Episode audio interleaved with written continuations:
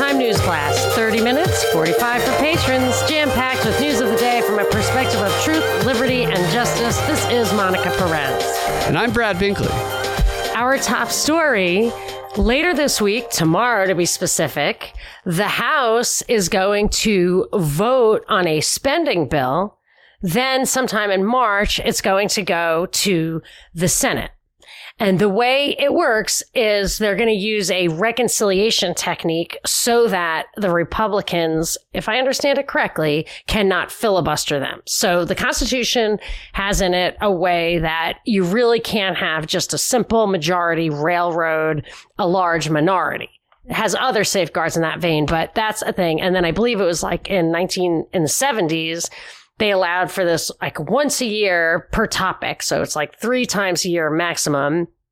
It's, I think, the debt increase, spending, and taxes, if I'm not mistaken, which are that's the that's a big difference between the U.S. and the European styles. Congress has the purse strings. That's why you actually should like earmarks because Congress is actually saying how the money is spent. It isn't discretionary at the executive level.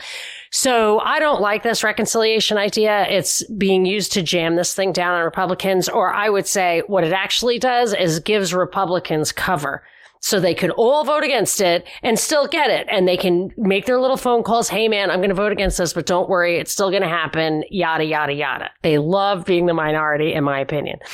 But let me tell you what's in it. So the really controversial thing is this potential $15 an hour minimum wage, a federal minimum wage. apparently, there's a question as to whether that feature can be in a bill that is passed through reconciliation. So that might be uh, not even a real issue. Now that's something that they've known for a while, yet they continue to blather back and forth about the thing. So I think it is a, a strategic concession. Like I think it's put in there so that the Republicans can scream and yell about it, get it taken out, which it would have to be taken out anyway in a reconciliation bill, possibly and then they can look like they at least the worst was averted. But it's still a $2 trillion bill. We're still going to have a $30 trillion de- uh, debt. And it has like a few other things that aren't as controversial, but they should be. They're just subsidizing blue state lockdowns and um, that kind of thing. So there are they're going to have a third round of stimulus checks. It's going to be 1,400 people, and they're going to lower the bar of how much money you have to make. So it's pure wealth redistribution from the people with the highest expenses, with the most to lose, who pay the most taxes, getting nothing, and the people who don't getting the most. Now, I have sympathy for those people because that's also true where waitresses and unskilled workers and like human beings who have to go and work were probably hit the hardest. I haven't seen the stats, but that's the stuff that's closed down, restaurant workers and stuff. Uh, the uh, they're going to extend the federal unemployment through August, which I think is $400 a week. I mean, that's a tremendous amount of money. No wonder people aren't PO'd. Yeah. They are going to, and they're going to give money to state, local, and tribal governments, which will also augment that kind of thing. So it's just keeping people from from reacting to really unsound policy. They are going to increase funding for vaccine distribution to the tune of $160 billion, which of course the Republicans are saying it's not enough because nothing else is really directly COVID related. I don't want them subsidizing vaccinations at all. And then there's another thing. Uh, yeah, so we're pretty happy. I, you know, obviously you don't want the minimum wage to go up because minimum wage is not paid to like the father of four. Like they talk about it, like how can a man support his family? It's like, first of all, if you're literally a minimum wage earner, you should think very seriously about how many dependents you can sign up for.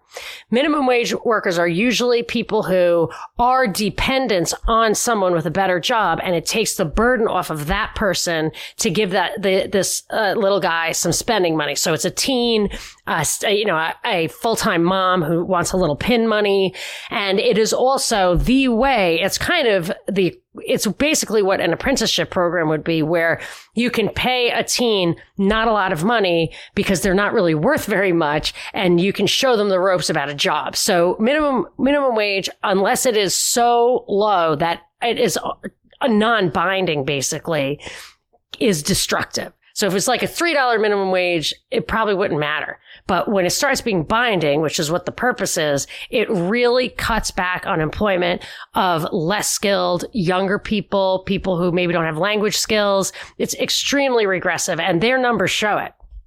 So I don't like that. I'm glad if it, if it goes away.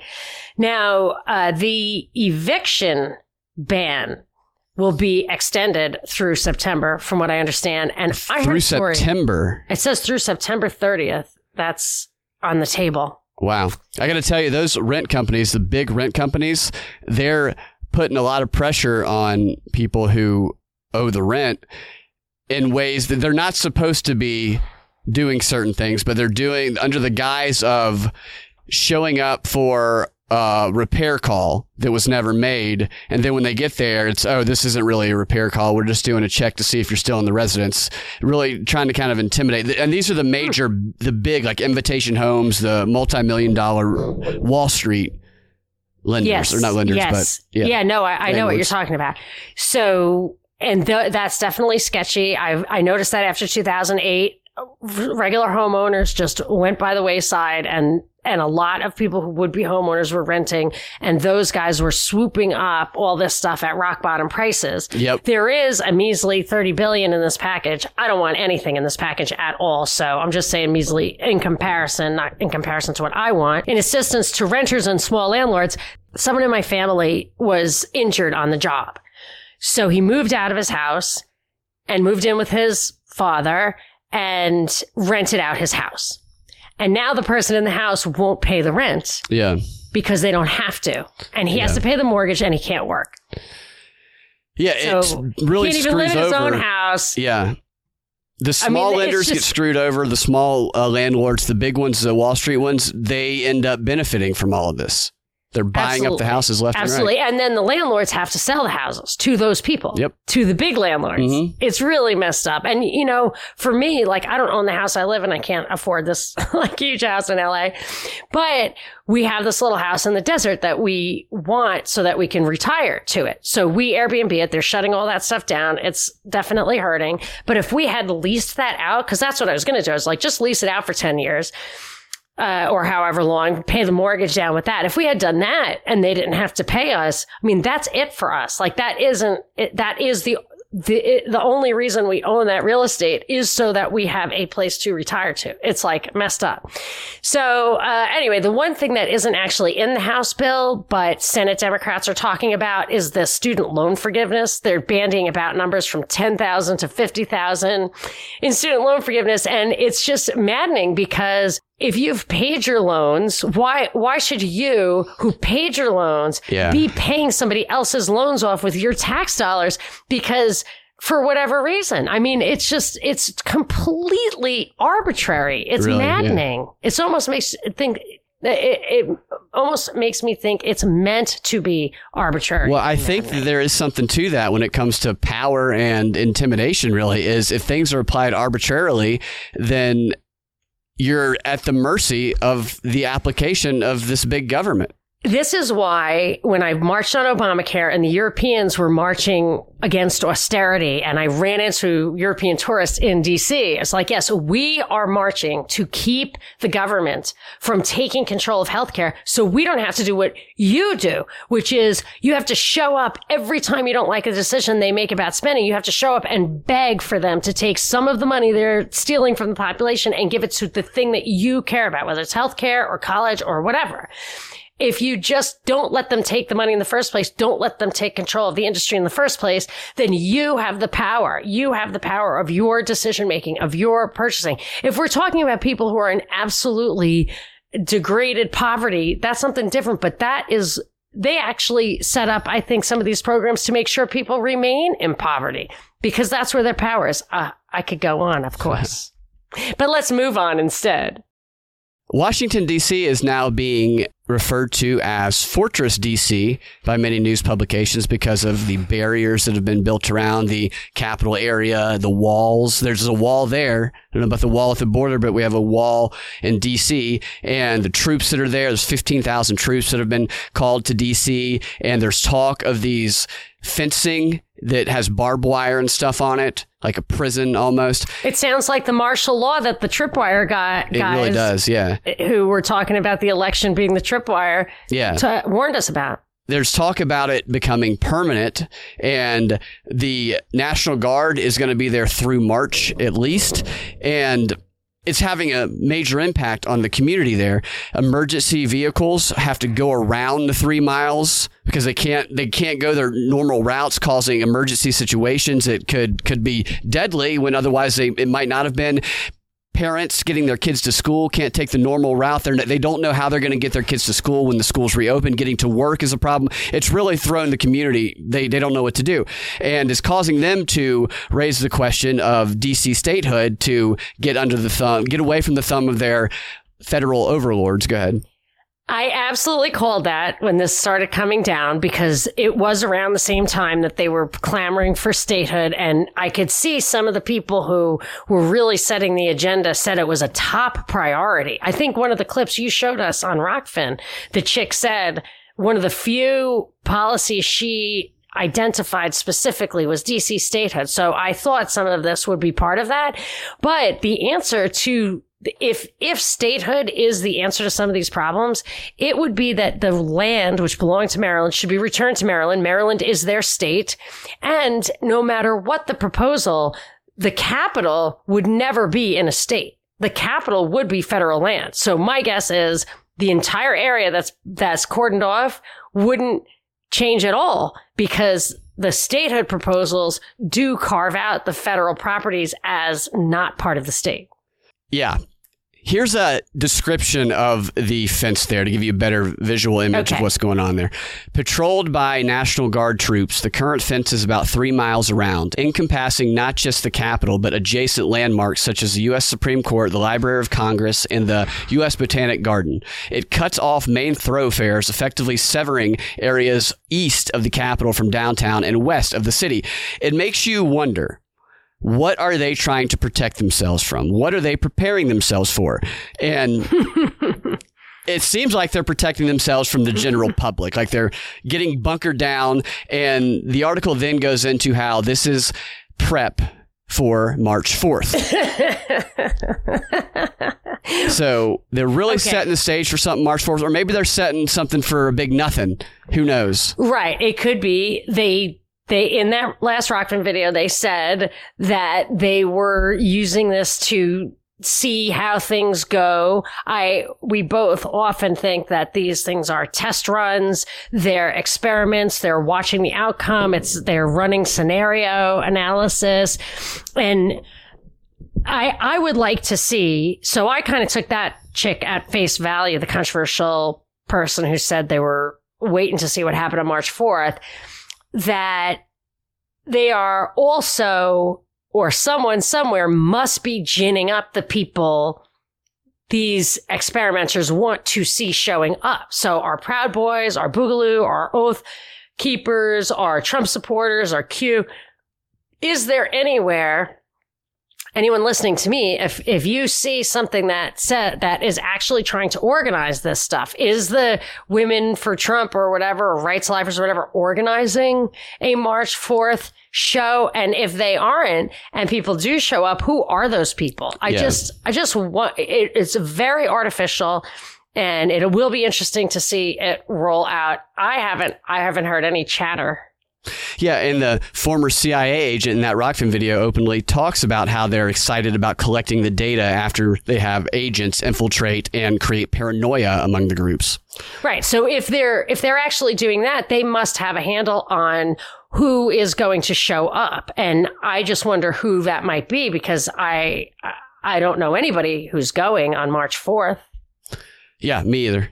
If you are going, let us know, and also be very careful and wary that it is uh-huh, likely Oh, a yeah. setup. I, I would say you are absolutely right on this one, Binkley, like you were last time. Like there is no reason to show up. It's too it's too Yeah. late. I mean, I gotta say that is not the this is not the time for that. Le- yeah, leading up to this, they're continuing this push of interviews with family members of people who've been captured and stolen by QAnon. CNN had another one last night. QAnon tearing families apart. Listen to this college student who is desperately trying to help her parents, desperately, And I think this is just to gin up this idea that this is a lost segment of the population leading up to March 4th who could be dangerous.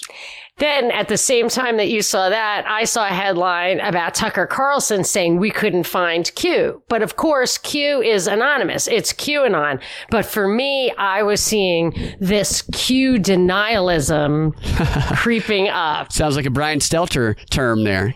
Yeah. Oh, yeah. And my guess is that it will it'll emerge. I, not that he's listening, but it's just that it's we're getting ready for that. That's what I think those headlines are getting us ready for. Yeah. So it goes a little a little deeper. Yeah. And in the light of all of this, there's something kind of seemingly parallel going on in Myanmar uh, with Facebook. The Myanmar military has been banned from Facebook and Instagram immediately effective as of yesterday evening. Facebook in my opinion, is kind of playing the role of governments they might typically play. And they are treating Myanmar, according to their official statement, as an emergency situation. And as a result, they're adjusting their behavior to meet this emergency. And the way they're adjusting their behavior is they have banned the Myanmar military and the military, and they've banned the military controlled state media entities from Facebook and Instagram, as well as any ads from the military that are linked to commercial entities. And yeah, go ahead. It just it doesn't look like a good situation in Myanmar. I haven't been following it. I think all sides are probably bad in that place, but if but they're not Facebook and Instagram aren't blacking out Myanmar. They're not shuttering Myanmar. They're picking who they support, right? They are absolutely choosing one side over the other, and they are banning these Myanmar linked groups and people. They say they've banned 23 pages and profiles of content that are controlled and or operated by the Tatmadaw, which is the Myanmar military, so that fewer people can see this information that they post. And the reason that they are doing it, according to Facebook, is because they believe it's too dangerous to allow them to post because of incitement. Okay. It is quite possible, we totally expected that either there's a U.S. controlled faction that wants to take control of Myanmar. Do they want to reinstitute the last president? Do they want to take these guys out? Did they create the coup so that they could get rid of the last president and then replace him, which is kind of how it happened in Egypt, whether Morsi knew it or not. I assume he did not know it. So, so there are obviously different factions here. If Facebook is saying some of the groups are not overtly the government, the bad guys, whatever, but they're linked to it, they're fronts, it is absolutely consistent with past behavior of big tech censorship that they will censor. To- I mean, I've been censored by big tech and I am not what they said I was when they censored me. So they can cast too broad a net and that may be the purpose. Absolutely. And they are doing what a government might normally do. So instead of a government subverting free speech, they're subverting free speech of one group and determining that they aren't allowed to communicate in the digital sphere. So it's like this demonstration of Facebook as a government on, on the world stage that could very well be applied on March 4th to the United States because they're using fascism. the same language. It's this soft world, fa- not soft, but I mean, it's this world fascism that doesn't even need the government. So it used to be the government empowered the corporations and fascism. That was like your classic Nazi thing. But this is where it doesn't even need the government anymore. It's it's very World Economic Forum for yeah, sure. And I believe but, the standard will be this. And they say our focus is to do everything we can to prevent online content from being linked to offline harm and keep our communities safe. That's very similar to what they said that they banned Trump for on Twitter and Facebook and Instagram. Very, very similar and incitement and all that stuff. The it was interesting because in the Union of the Unwanted this week, Mel, I couldn't understand. She she just like said it real quick that the Myanmar thing had something to do with the child trafficking. So I'm wondering if that shoe's going to drop. That's very interesting. A- another thing that popped up in this Facebook message that really stood out to me, and I think you'll, I think you might have something to say about it too, is they said the ban does not cover government ministries and agencies that are engaged in the essential public services. So if, if you're linked to the Myanmar, but you're engaged in essential public services, you're not banned. And I'm like, I've never heard the term essential services until 2020. Yeah. And now we're having essential services again not being banned in this context. But is it that like the minarchist would say that that's what government is for? So if it's essential services and that's the, the, heart and soul of what the government's supposed to be, who exactly are they banning? I mean, I think it's other voices. I mean, I don't know, but yeah. interesting. Yeah, they're choosing sides. And speaking of choosing sides, Facebook again there was a law, an Australian law that was passed yesterday that is being hailed by mainstream media outlets as a big win for the news business to really solidify trust in the news eh, all around the world. Here is the headline as it was announced over in the UK or over in Australia. The Morrison government's news business bargaining code has just become the law after unanimously passing parliament a short time ago. It comes after the government struck an 11th hour deal with Facebook. Now, the law will force tech companies to pay publishers for news content, which sets the stage for this potential of similar action around the world. So Facebook is going to have to pay organizations of their choosing to publish content and the ones they're choosing are like the Guardian. They've already got a deal with the Wall Street Journal in the United States. They have a billion dollars allocated towards this. And they reached this deal prior to this deal. We had mentioned it earlier in the week. Facebook had blacked out news publishing in Australia because they did not like the legislation that Australia was creating. But the two got together and they they made a deal, and the deal is this Facebook can go out and engage in contracts themselves instead of having it be forced on them by the government. And as long as the organizations that they pick, like the Wall Street Journal and such, meets the criteria of the government, then it's okay. If they do not, if the government says we don't like that you chose these organizations or this isn't really what we had in mind, then they can go to arbitration. But we'll know in 30 days because they have 30 days to test it out to see if they're upholding their end of the bargain. And right now, the world is watching. The media of the world is watching because they are saying this is the new standard and they are trying to get to the EU to apply the same standards.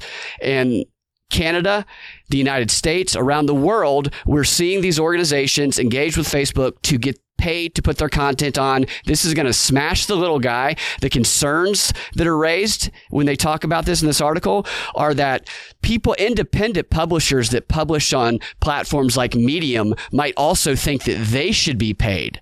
So we need to, we worry that they're going to not cut this off at corporate conglomerates. So they're just going to be paying the already mainstream media outlets to produce new content for them while not paying or showcasing any of the independent outlets that worked to build up their audiences. So they built their audiences. They don't get showcased. The mainstream media doesn't build it up. They just get paid. It's how you snuff out the little guy. I'm sure that's the point. And I have also noticed this regularization of laws and initiatives all around the world, or certainly in the Western world, and especially in the echelon countries like Canada and Australia. And we have listeners, uh, we have a fair amount of listeners, UK, Canada, and Australia. And I have to say, I was pretty excited because I noticed at thepropreport.com in the press pool that Stella has been posting some articles, keeping us kind of in touch with what's happening on her side of the world. She posted one that there was, I didn't realize this, but a woman was, was harassed, arrested, and searched by police in front of her children for not wearing a mask. The Minutes later, the police officer apologized, but then showed up at her house and fined her. And I guess there was uproar and they withdrew the fine, but they've, there, there is a dialectic going on there. I don't know what it is, but I've seen it out of New Zealand with that, uh, Lucinda, what's her name? Ugh. And, um, in Australia. So I do like to be kept apprised of that stuff because a lot of times it's foreshadowing, like how they had complete lockdown in New Zealand and now they're totally open and look at how great it is. That's a, a little bit closer to home example than China for how totalitarian dictatorship can be good for the community. You know, like the, what's happening in those other countries, especially the stuff that they don't tell us about is important foreshadowing a lot of times. Yeah, I think Australia was also where they were putting trash bags over people's heads who had COVID and walking them out to a bus. Oh my god! I heard Tripoli saying that he couldn't find a mask, so he put a paper bag over his head, and Oh he got gosh. into That's it. A hilarious. skerf- Yeah. A skerfuffle. I was. I thought that was really funny. Very, Yeah. very funny. The uh, I don't. You're way, way too young to remember this, but I remember the unknown comic used to walk around with a paper bag over his head. Very Oh, funny. interesting. I'll have to check Very that out. Before we get to our last big story of the free 30, Monica wants to tell us how the Texas power crisis points to the perfect free market solution to climate change. And in the Patron 15, this week's episode of America's Next Top Villain. And of course, a big thanks to our sponsor of today's show, Liberty Gear. LibertyGear.net, an online store filled with masks, shirts, and even some cool posters, including protest gear such as the Obey, PSYOP, and Flatten the Lies mask, really cool looking mask, and lots of other fun, weird to weird stuff to lighten the mood. And I love weird stuff. So when I say weird, it's cool looking shirts, cool looking mask that you'll want to show off to your friends. So even if you chose not to wear a mask, many businesses and governments require them. So you might as well have one that makes a statement and reaches out to like-minded people in your community, makes them smile at the same time. And if you don't want to buy one, go to the site and just check it out. Chances are you'll get a laugh and you'll see you'll see something there that you identify with and that you might want to pick up just a souvenir to help you remember these crazy times that we're living in. So, if you're looking for something that you don't see, keep in mind they love new ideas and they take requests for custom gear as well. So just email them through the site and please show your support to our fellow Liberty lover and propaganda report fan you probably know and love and get 10% off all merchandise with the promo code propaganda, all lowercase, only at libertygear.net. And if you want our premium content but don't like Patreon, just let us know and we can hook you up personally. We can customize any content package for you without using Patreon. Just email us at the Propaganda Report Podcast at gmail.com and we'll hook you up. And also, please visit us at thepropreport.com for a continuous player of all of our free content. You can hear, you can just hit play and it will play the most recent episode from the top and it will go day by day down the row.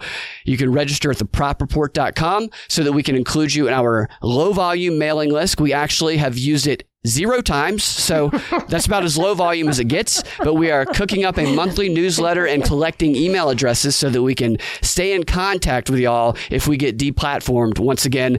And if you don't like Twitter, go to thepropreport.com and click on the tab Press Pool to join like-minded Propaganda Report listeners. There you can share headlines and commentary with us and each other. And finally, our latest feature on thepropreport.com is a meeting place where you can plan meetups. So go to thepropreport.com, click on the meetup tab, see if there is a get-together in your area. If there's not, maybe you can plan one. And we are planning to attend a few of these ourselves. So let's check it out and make it happen. Propreport.com. And now on to our final story of the day. I just heard a story today, hit the headlines, Wall Street Journal. Texas electric bills were $28 billion higher under deregulation. Even though competition in the electricity supply business promised reliable power at more affordable cost. So this is the outcry. They're, they're hitting this independent electric grid in Texas from all sides. I mean, when people say they want to be off the grid, they want to be off the grid for a reason. They don't want to be vulnerable to a one, to, to a monopoly of something that they have grown dependent on. So being off the grid is up there with homesteading and prepping and all that stuff. There's a reason for it. So Texas, the whole state of Texas at least is off the grid of the rest of the country. They have control. And of course, they were taught how dangerous that is, and they're getting hit from all sides. Clearly, the push is that they need to be part of the federal system. There's, I'm sure, plenty of reasons that the powers that be want that. And that's what's saying. One of the arguments they're making is that it was supposed to be cheaper because it was competitive and it's way more expensive and less reliable. So how is that even possible? Well, the only way that's possible is if the government controls those prices. And how can you control prices? Well, you can subsidize them and make sure that those companies carry on. Because in a competitive environment, a truly competitive environment, which I don't think this really was anyway, in a truly competitive environment, there's this concept of economic zero, a race to the bottom. New entrants, and it's hard with electricity because it's a lot of capital influx, whatever um, investment.